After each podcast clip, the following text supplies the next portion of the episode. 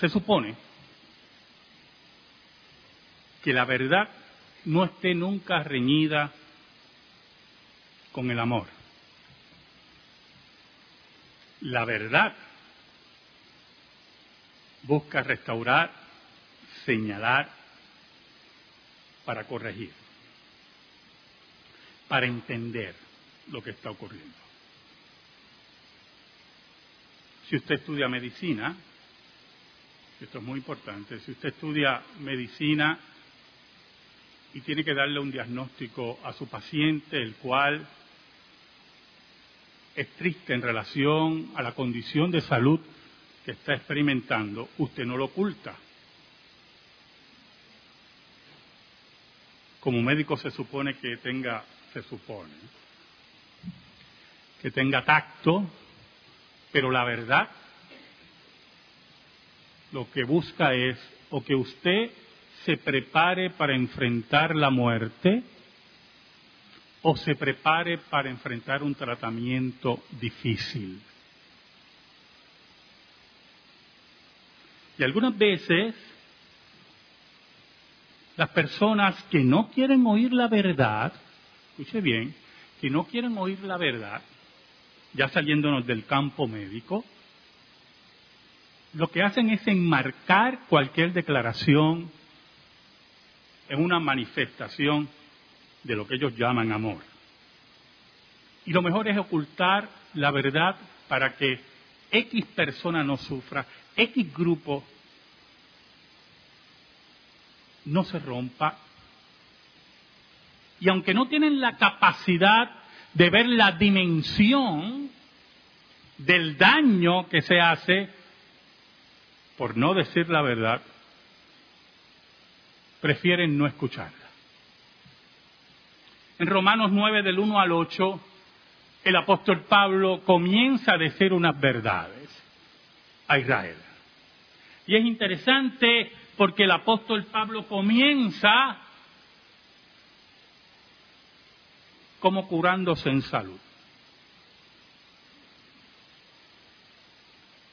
Como diciendo, mire, lo que voy a decirles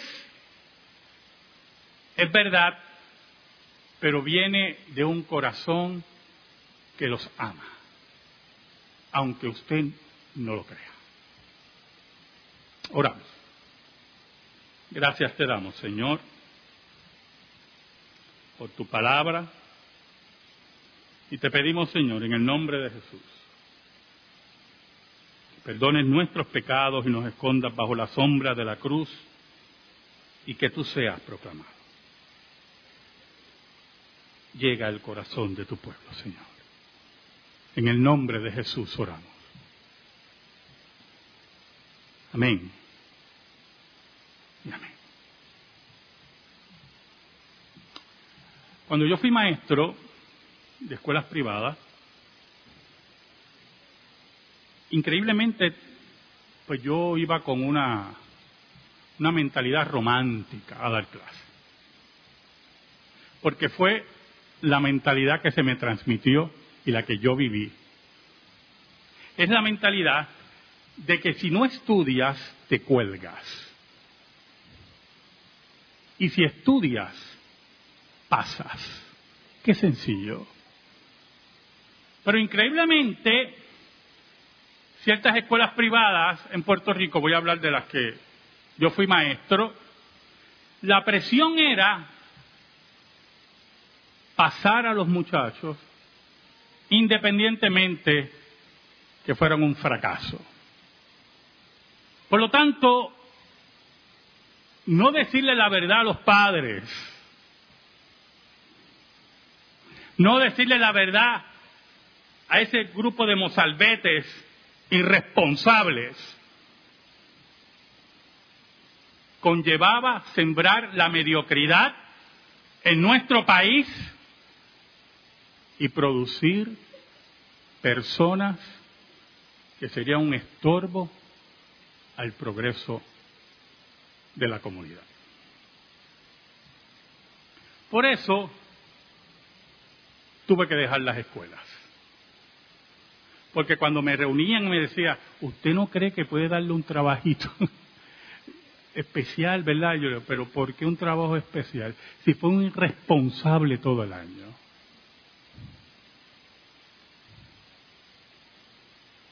Lo más grande fue cuando empecé a dar clases en institutos técnicos, a otro nivel. Tuve el caso de una estudiante que era la estaca donde se amarran los irresponsables. Y el director del departamento me llamó y me dijo, ¿usted no cree que a fulana de tal, a otro nivel, se le puede dar un trabajo para que pase? Y yo no, lamentablemente no se le puede dar ese trabajo. Y le dije al director, porque yo tengo aquí estudiantes que no serán cuatro puntos, pero se esforzaron por su C y por su B. Y usted quiere que yo premie a un irresponsable que tiene una excusa todo el tiempo en relación a sus estudios. ¿Por qué no se dio de baja? Sabrá, ¿verdad?, que no me renovaron el contrato.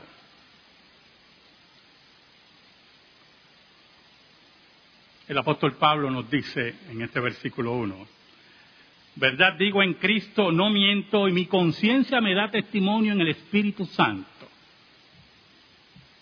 Cuando el apóstol Pablo dice, verdad digo en Cristo, escuche bien, es un juramento, es llamando a Cristo como testigo.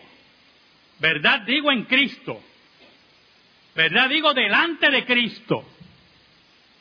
Cristo es mi testigo, que no miento. Y aún más, la conciencia, esa que nos guía y que posiblemente algunas veces está mal educada, mal orientada, esa conciencia, mi conciencia y la conciencia de usted, está educada por el Espíritu Santo y me da testimonio que no miento.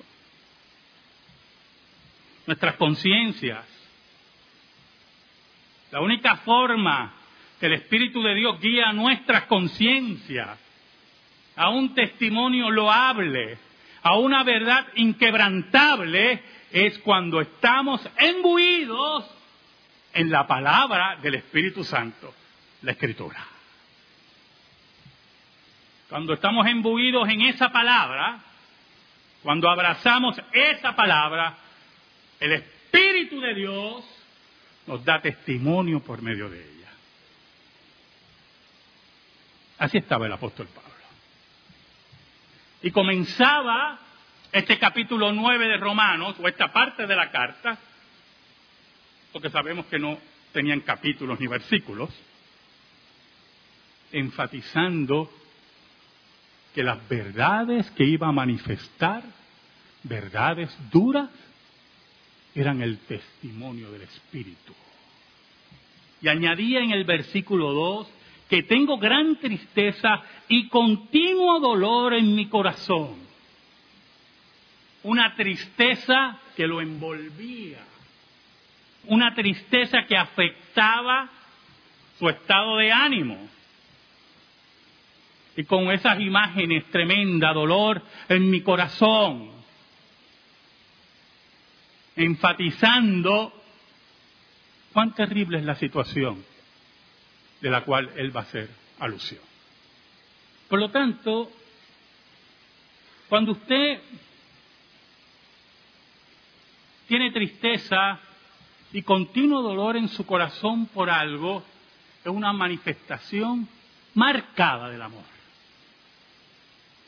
Porque solamente sentimos tristeza y dolor en nuestro corazón por lo que amamos. Añade el apóstol Pablo, porque deseara yo mismo ser anatema separado de Cristo por amor a mis hermanos, los que son mis parientes según la carne. Tremendo peso esas palabras, hermano. Yo prefiero ser maldito, separado de Dios. La palabra anatema significa maldito, separado de Dios. Reina Valera, ¿verdad? Con esa elegancia. Anatema ser separado de Dios, separado de Cristo, por amor a mis hermanos. Una entrega total, porque es importante, hermanos, que el querer, usted entienda, que el querer exige, pero el amor se entrega. Y entrega todo, como dice el apóstol Pablo en Primera de Corintios 13.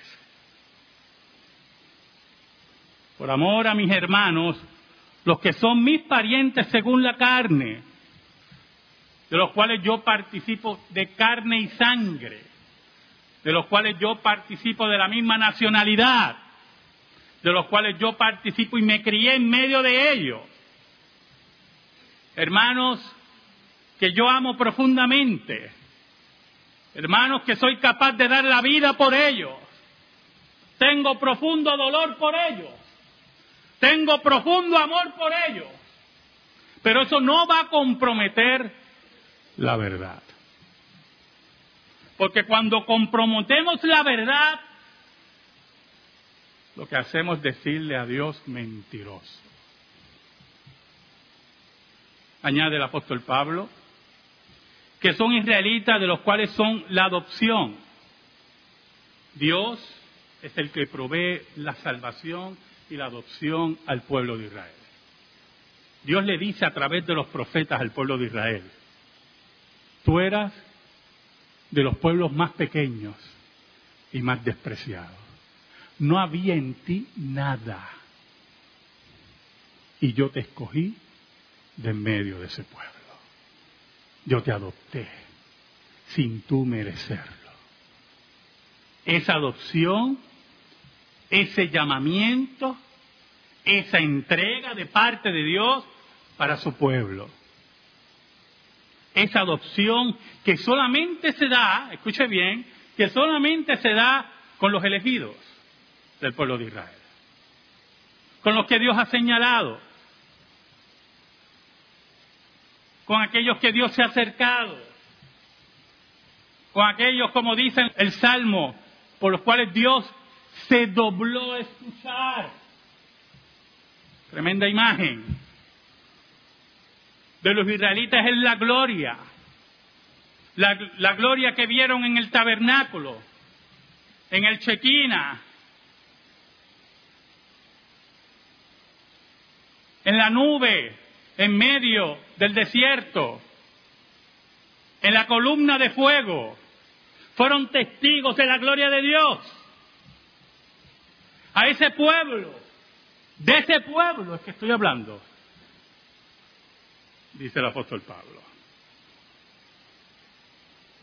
El pueblo del cual le pertenece el pacto. El pueblo en el cual Dios hizo pacto y juró en su nombre. Porque el Dios de la Biblia, escuche bien, es un Dios de pacto. Eso tiene que estar bien claro, hermano. Ninguna religión hablaba de dioses de pacto. ¿Vieron? Posiblemente las religiones que rodeaban Israel, y las religiones hoy, hacen pactos con sus dioses muertos. Pero cuando hablamos del Dios del pacto, estamos hablando del Dios que se mueve a hacer pacto con su pueblo. La iniciativa viene de Dios. La garantía viene de Dios. La autoridad y la soberanía viene de Dios. Ese es el Dios de la Biblia, el Dios del pacto. El Dios que nunca miente, el Dios que va a cumplir su palabra. De Israel pertenece también la promulgación de la ley. Es el pueblo que recibió la ley, que la promulgó en medio de todas sus generaciones, que la guardaba, que la firmaba, que buscaba practicarla. Es el pueblo que recibe el culto. Qué importante es. Eso es muy importante, ¿yo? Todo es importante, pero esto tiene una singularidad única. El pueblo no inventó el culto. Dios fue el que dio las directrices para el culto. Dios le dijo a Moisés, así quiero que me adoren. No venía de las entrañas del pueblo o de los sentimientos del pueblo, o lo que quisiera el pueblo, o lo que creía que era más bonito, o más eficiente, o más colorido. No, el culto lo dictó Dios y se lo entregó a Israel.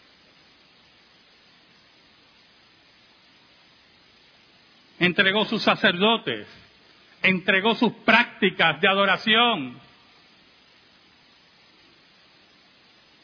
De Israel son las promesas. Dios le prometió a Israel salvación y vida eterna. Dios le entregó a Israel la promesa que vendría un Mesías que salvaría a su pueblo de sus pecados, como le dice el ángel a María. Por eso el apóstol Pablo dice en el versículo 5 y concluye todas estas observaciones con una doxología de quienes son los patriarcas, Abraham, Isaac, Jacob, y de los cuales según la carne, no estamos hablando de un ángel, no estamos hablando de una manifestación ahora oscura, estamos hablando que Dios se posa en medio de su pueblo. con cuerpo humano, de los cuales según la carne vino Cristo, el cual es Dios sobre todas las cosas. Y entra la doxología, bendito por los siglos. Amén. Es el Cristo vivo. Es el Cristo que viene a cumplir las promesas, el pacto, la adopción, el culto. Es el Cristo que viene a su pueblo a salvarlo. Es el Cristo que viene a hablarle a su pueblo Israel. El que nos habla hoy por su palabra.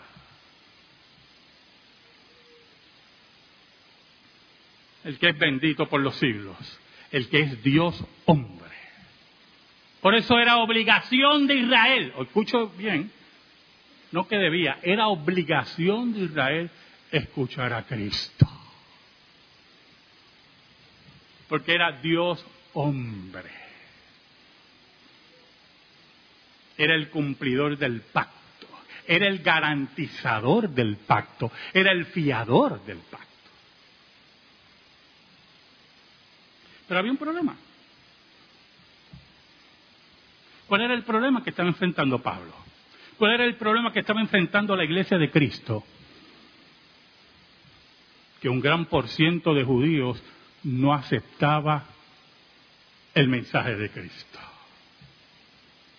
Odiaban a Cristo, mataban a la iglesia, creaban problemas en todo lugar, odiaban al apóstol Pablo. Entonces, ¿qué pasa, Pablo? Tú nos hablas de promesas, nos hablas de la palabra de Dios, del cumplimiento de esa palabra, de todo lo que Dios le ha entregado a Israel. ¿Qué pasa? ¿Falló esa promesa? falló ese pacto. Mire cómo dice el apóstol Pablo. Muy interesante. Versículo 6, el apóstol Pablo nos dice, no que la palabra de Dios haya fallado. La palabra de Dios no falla. ¿Sabe, hermano? Cuando Dios le reveló a Noé lo que venía, Noé comenzó a predicar, como nos dice Pedro, y hablar de un diluvio. Un diluvio que nadie había visto. Aparentemente, no llovía todavía sobre el planeta. Un rocío cubría el planeta. Hablar de lluvia en un estado de invernación y de una humedad presente, un diluvio que arrasaría todo lo que ellos veían, era una total locura. Y Pedro nos dice que se burlaban de Noé. Y hemos visto representaciones cinematográficas de la posible burla a Noé. Pero ¿sabe algo? La palabra de Dios, como dice aquí el apóstol Pablo, no falla. Por eso es que nosotros tenemos que confiar en lo que Dios dice aquí y esperar lo que Dios dice aquí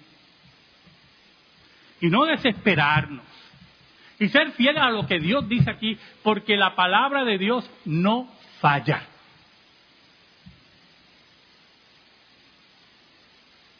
Y un día, después de muchos años de predicar, Dios cerró el arca con todos los animales y Noé y su familia. Como sabemos que ocurrió porque Cristo habló de Noé y de su familia. Y a mí como me importa lo que diga Cristo y no lo que digan los liberales enemigos de la Biblia, porque ¿a quién yo lo voy a creer? ¿A Cristo o a un liberal enemigo de la Biblia? ¿Quién fue el que venció la muerte? Un día Dios cerró la puerta. Y después de unos días empezaron a caer las primeras gotas. Porque la palabra de Dios no miente ni falla. ¿Sabe? El apóstol Pablo nos dice, no que la palabra de Dios haya fallado, porque no todos los que descienden de Israel son israelitas. Interesante.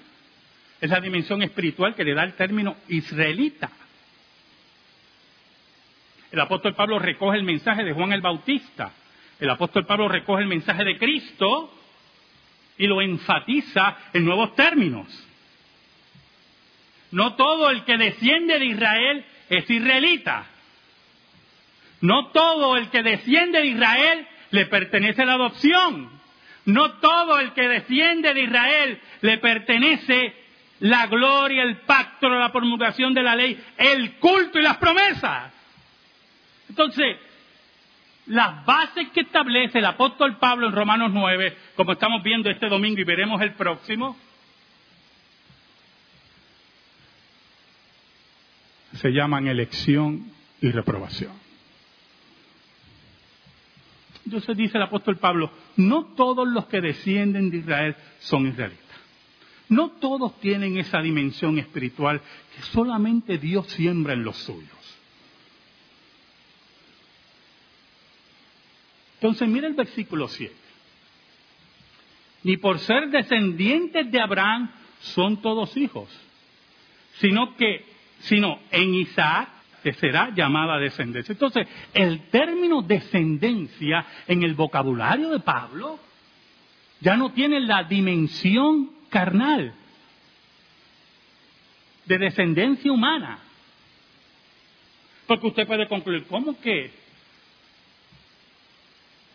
no todos los que descienden de Abraham no son descendientes? Porque el término descendencia para el apóstol Pablo es descendencia espiritual, descendencia de los escogidos.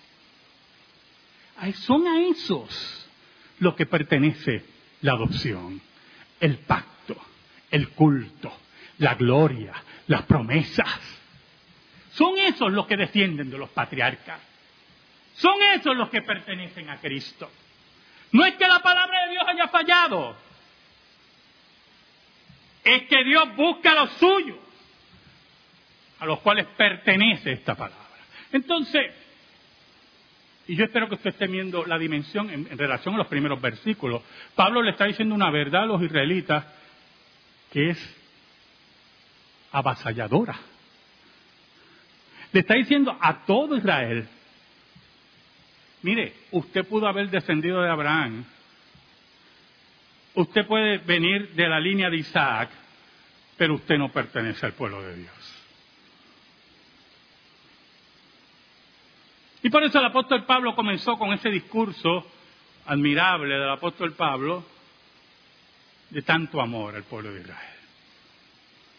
Yo los amo profundamente. Yo soy capaz de entregar mi vida y entregar mi salvación por ustedes. Pero es importante que usted entienda, que ustedes entiendan que Dios no ha fallado.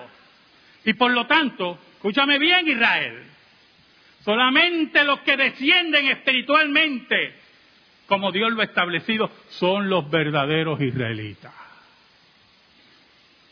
Son los verdaderos judíos son los verdaderos, el verdadero pueblo de Dios.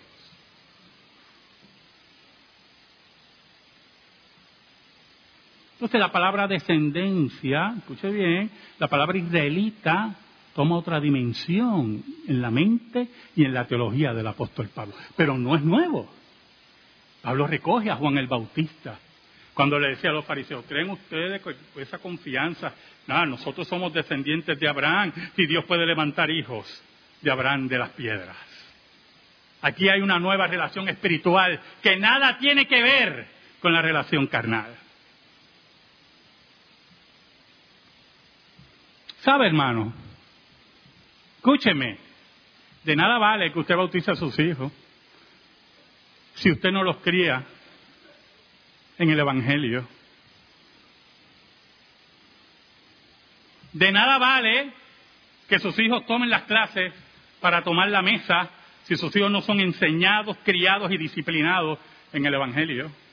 Porque aquí no es descendencia carnal, ni por agua, ni por pan, ni por vino.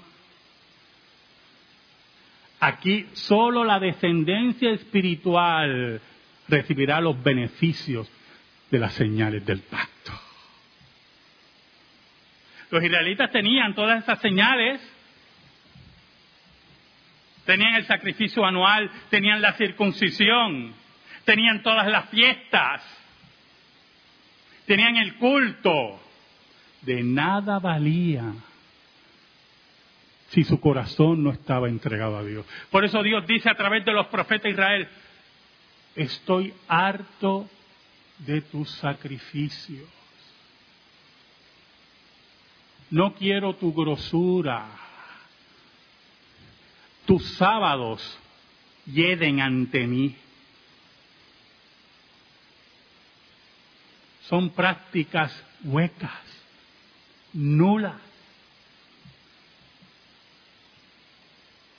Por eso en el versículo 8 dice el apóstol Pablo, esto es, mire qué interesante, entiéndanme, dice el apóstol Pablo, esto es, esta es la sentencia, esto es lo que usted tiene que... Voy a resumir lo que yo quiero decirle a ustedes.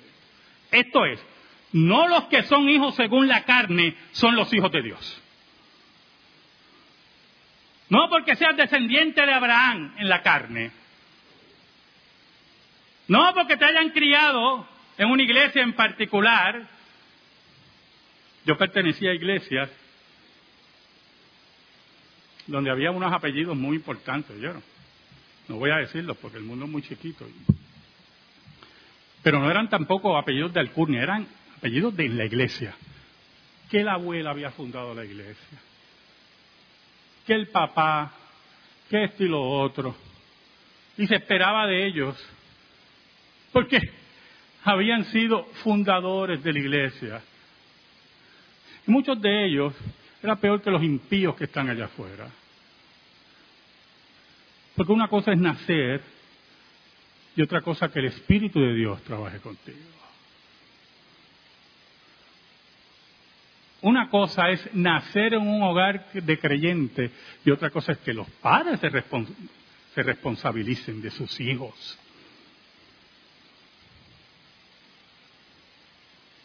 Son dos cosas muy diferentes. ¿Sabe? Esto sí lo voy a decir. Por aquí.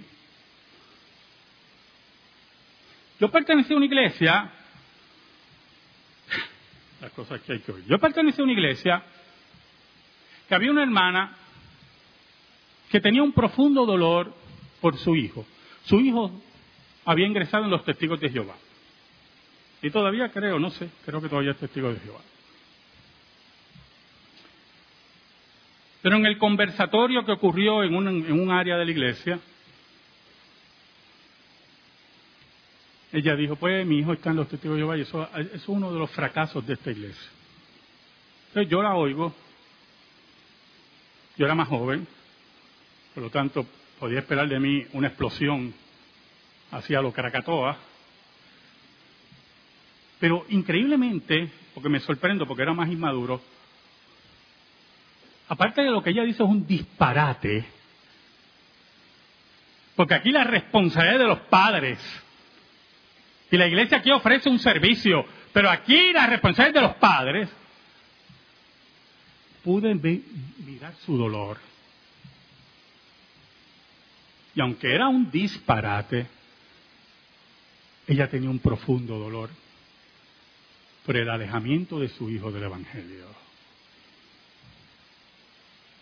¿Sabe? Ese dolor era el que tenía el apóstol Pablo por Israel. Pero ese dolor nunca lo hizo comprometer la verdad.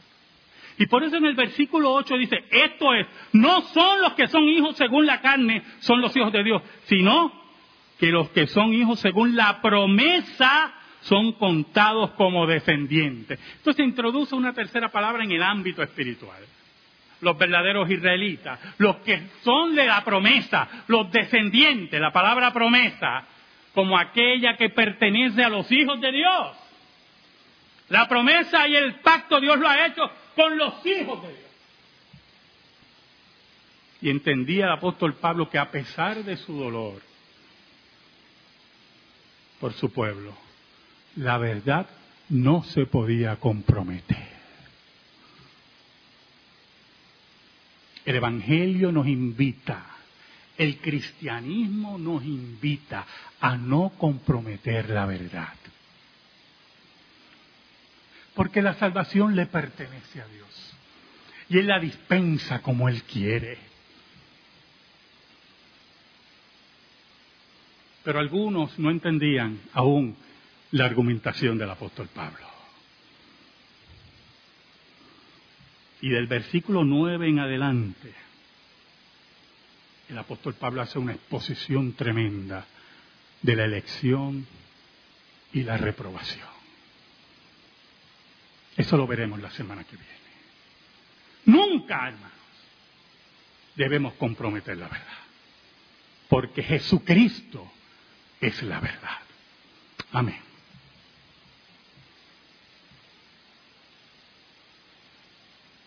Gracias te damos, Señor. Gracias te damos por tu palabra. Y te pedimos, Señor, en el nombre de Jesús, que esa palabra esté embuida en nuestra vida y en nuestro corazón. Por Cristo Jesús. Amén. Amén. Estamos en silencio, hermano.